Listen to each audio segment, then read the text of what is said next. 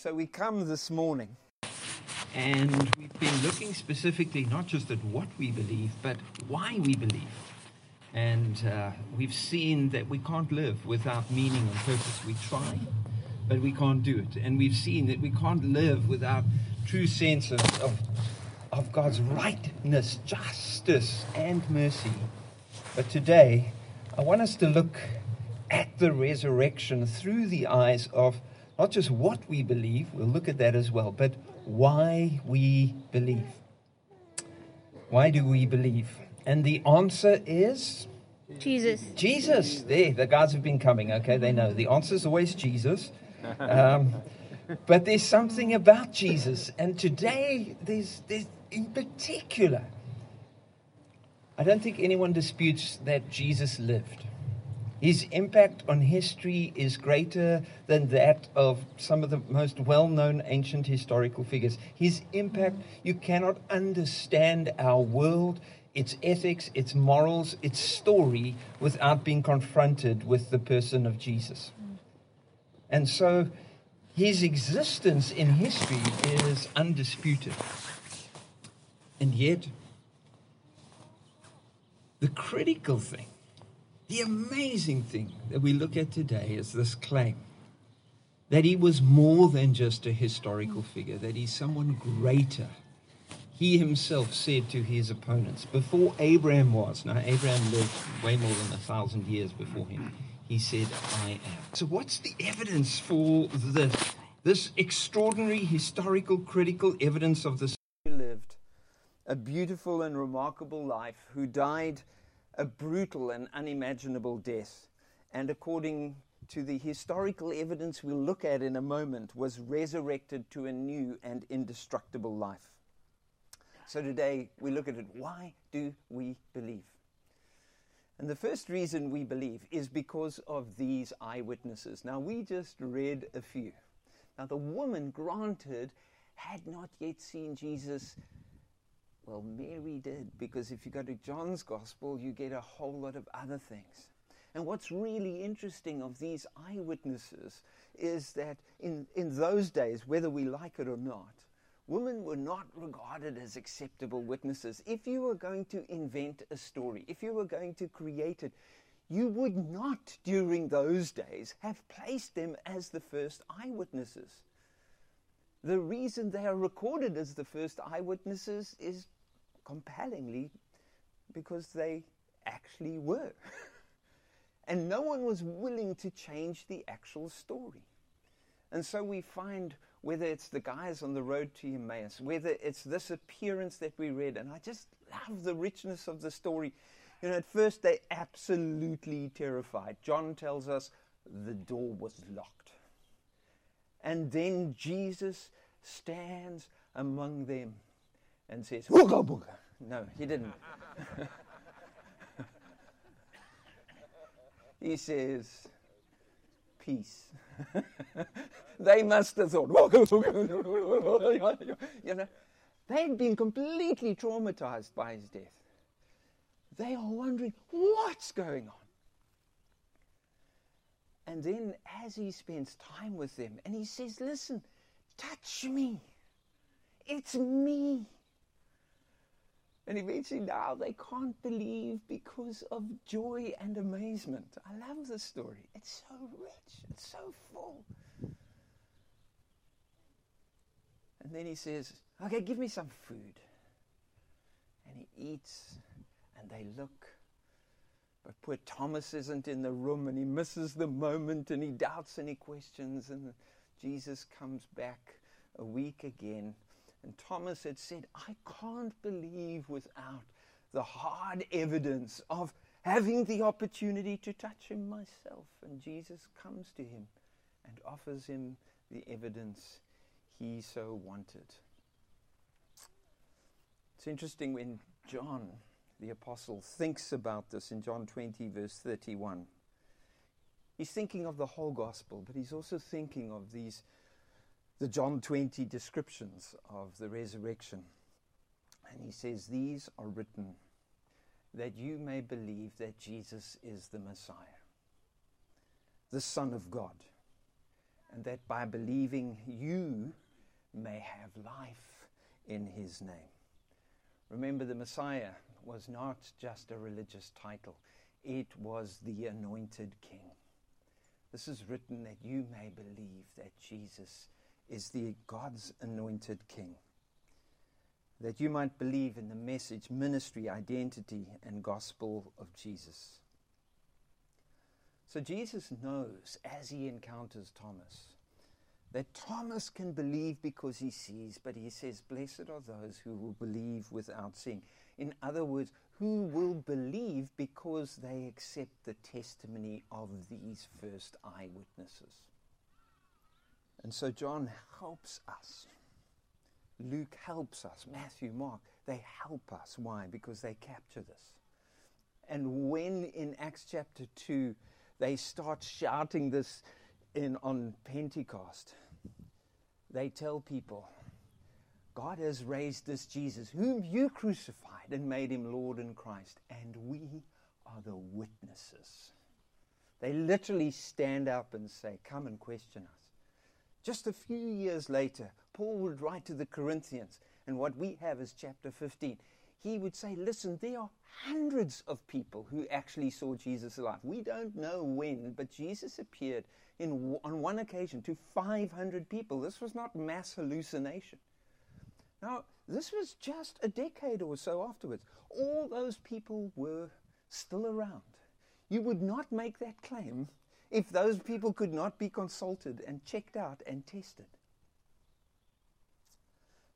Now, lots of people don't believe. In one sense, obviously, we respect the fact that everyone has the important right to interrogate the evidence and decide for themselves. But the one thing we can't do is we can't create truth. We have to face truth. There's a narrative in our world today that says truth is what you want it to be. Believe it sincerely, and it's true for you. That's a recent perspective that's already being questioned, especially by the younger generation, because they are so sick of a world in which everyone is free to invent the truth. A world in which the truth is chosen by every individual is a world of lies.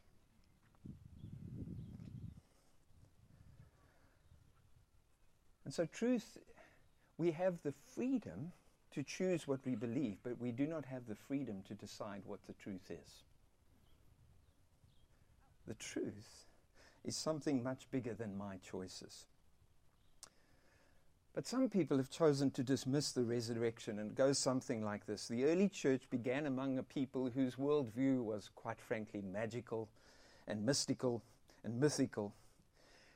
And the powerful experience of the earthly life of Jesus and his person, well, once he was dead, they missed him so much that they projected those longings into some kind of wishful thinking that he would be with them again. And their thinking evolved then from the desire to see his ideas continue into some kind of psychological experience in which he was perceived to be alive. Now, this argument relies on a magical worldview. It relies on decades of time, even centuries, for that belief to gradually emerge and evolve and it relies on the absence of eyewitnesses to correct this evolutionary drift. Believe me, a lot of people have put a lot of work into this, but one guy, Tom Wright, after researching literally thousands of ancient documents and texts, both Jewish, Greek, and other languages, says simply this It is willful ignorance of the mythical view and arrogance to claim that modern science initiated the view that dead people don't rise. Like, everybody knew that. Wasn't news. We didn't invent it in the 20th century. Dead people don't rise. The idea of one man rising from the dead in the middle of history was even for the Jews who believed in a great resurrection at the end of time. And some of them even disputed this. The Sadducees were very sad, you see, because they didn't believe that, but the Pharisees were happy because they believed that one day there would be a great resurrection. The Greeks, of course, thought the material world was inferior, and, actually what you wanted was nothing more than to leave this world in death and go into some kind of mystical greater life afterwards. Nobody in Jesus' day believed that a dead person could bodily rise and just live again until Easter. And so, this idea that there were highly charged emotional and spiritual experiences built on some kind of magical worldview simply doesn't hold water. But at the same time, so you have a world that didn't believe people could rise from the dead until Easter, and then suddenly, not just dozens, but hundreds of people instantly start saying, there is one man who, in the middle of history, was crucified and has been raised from the dead. The idea explodes onto the stage of world history. How do you explain that? Which means this is already addressing the idea that it took a lot of time just to evolve. No, it didn't. There are some famously scholars called the Jesus Seminar who reversed the known dating of the multiple historical sources, including the New Testament. And they picked up, well, Dan Brown actually picked up the idea from them for his Da Vinci Code that the Gospel of Thomas, which is almost certainly written more than 100 years after Jesus, was actually the most original and earliest text. And no, that wasn't. A scholar called James Dunn has done massive work on dating all the relevant text of the era, not just the New Testament. And although Uh, not in our theological camp, let's put it that way, he flatly refutes the Jesus seminar. He says the idea of Jesus' resurrection and his appearances, we can be entirely confident, were formulated within months of Jesus' death. Not years, not decades, not a century. Things don't evolve that quickly. You know, it took a, over a thousand years for the Old Testament revelation to cement the idea for some of the Jews that the resurrection at the end of time was even possible. Now, we find the earliest documents like Thessalonians, Corinthians, and Galatians, letters written by the Apostle Paul, deeply establishing, literally from those first moments, that Christ died, that he was buried, that he was raised again, and that he appeared to the church. The church didn't create this, these ideas created the church. And of course, lastly, this theory relies on the fact that there weren't any witnesses. There was no one to stand up for this. And this is what the Jews and the Roman authorities were hoping that by knocking over the silly idea that someone could rise from the dead, that it would just go away. Well, it didn't go away. It outlasted certainly the rule of the Second Temple, it outlasted the Roman Empire, and we have the promise that it's going to outlast every other empire.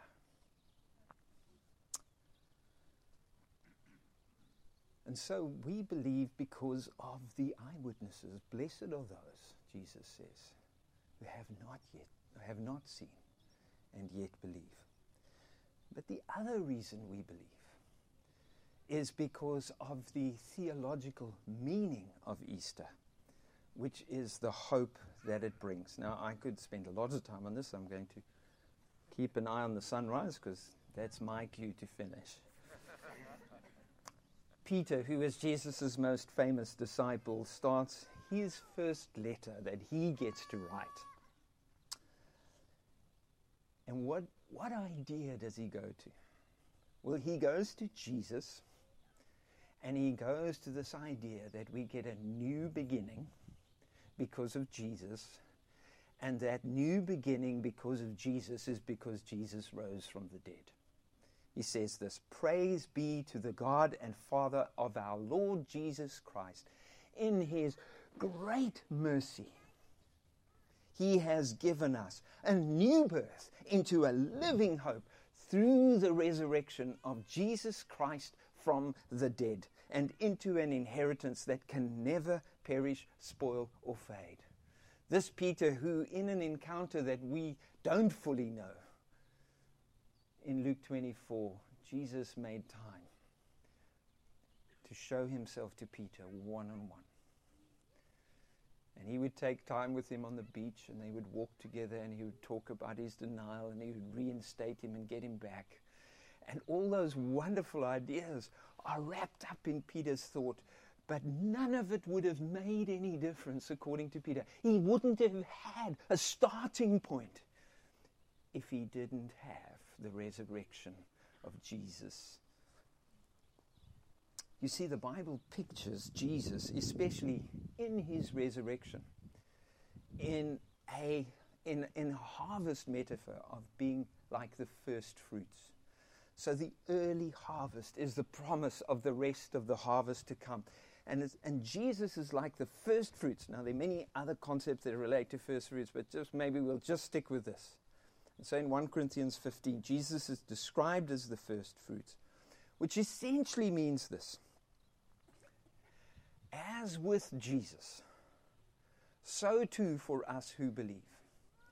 If Jesus has been raised from the dead, so too will we. He is the first fruits. He is the promise of what lies before all of us. One of the tragedies of the recent time has been watching some of the celebrity funerals in which people do not have this hope. And then, as it were, they try to come to terms with a world in which once life is over, it means nothing. And you see people trying to say goodbye to their loved ones and saying something, well, like now he is a star in the sky looking down on us. What's the basis of that hope? You see, when we stop believing in things that have a basis, we start believing in anything. Whereas for us, as with Jesus, so too for us who believe. We too shall rise, according to Peter. We shall share his inheritance that will never perish, spoil, or fade. And then, yes, the logic, as with us, so too with all creation. God's world won't end with a hopeless whimper or with a catastrophic explosion. Our hope is, as with Jesus, so with us, as with us, so with creation. Now, many people in our world today long to see a better world. Whether it's the climate crisis and the environment, or a more just and humane society, whether it's alleviating hardship or ending wars. The problem is that a worldview that has no hope, a worldview without a resurrection, contradicts the innate desire that they feel for the world to become a better place. They're trying to be hopeful without having a reason for hope. What do I mean? You see, if you reject the idea of a loving God who created this world and made it good, and who saw it fall but still loves it and wants to redeem it, then, as we have seen in the series, now, better explain it very briefly.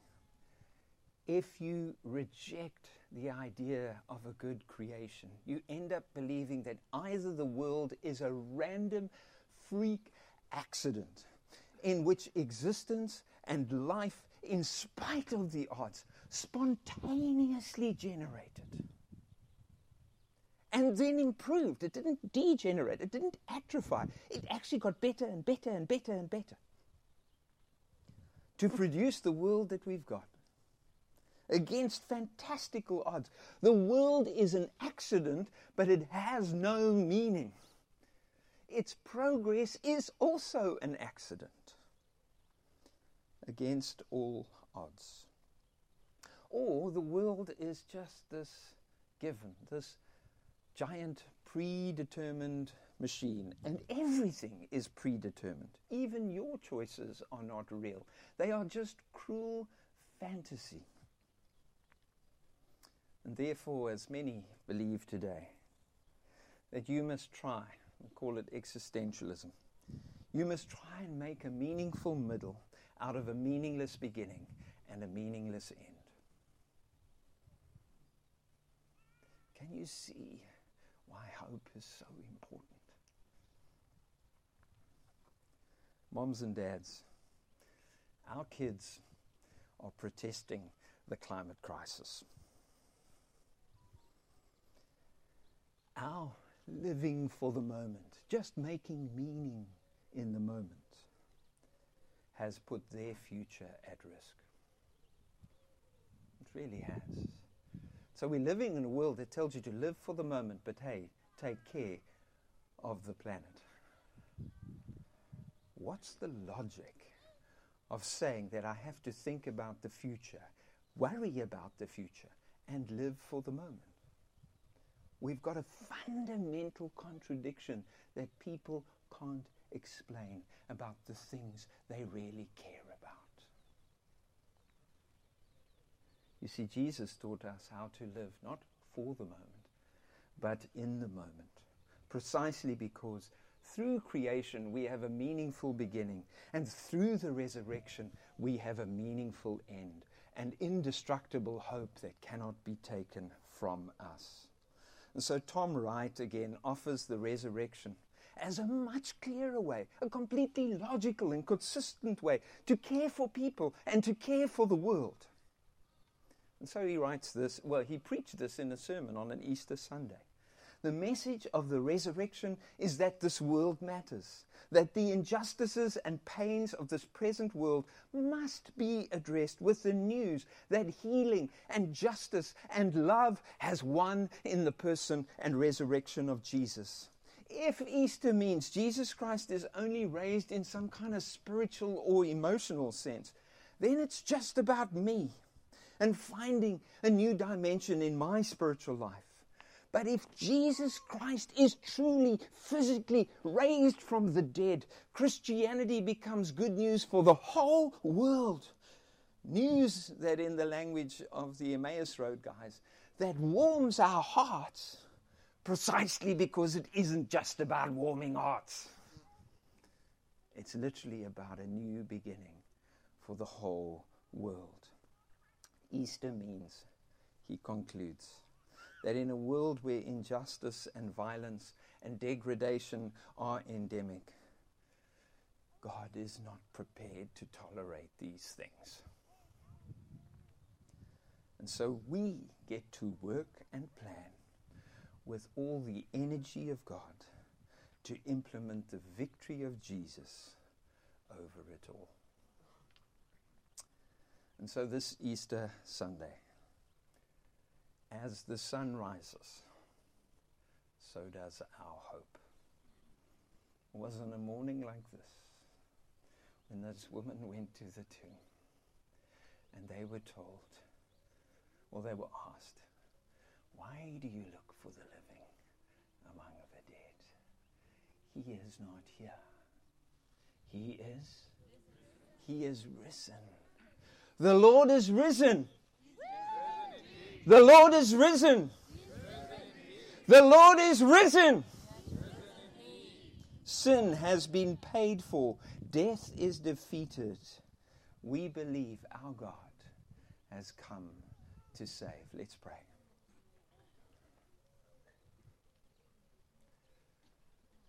Father, we thank you that on this morning we get to come in these moments and hold before our minds and our hearts the power of this truth that the Lord is not dead. He is alive. He is risen. He is risen. And so, Father, won't you grip our hearts with the truth of this witness and victory that history has been redefined because of what we remember this day. Thank you that we can live in hope. We can engage a world of sorrow, engage a world that needs your healing and your hope because our Lord is risen.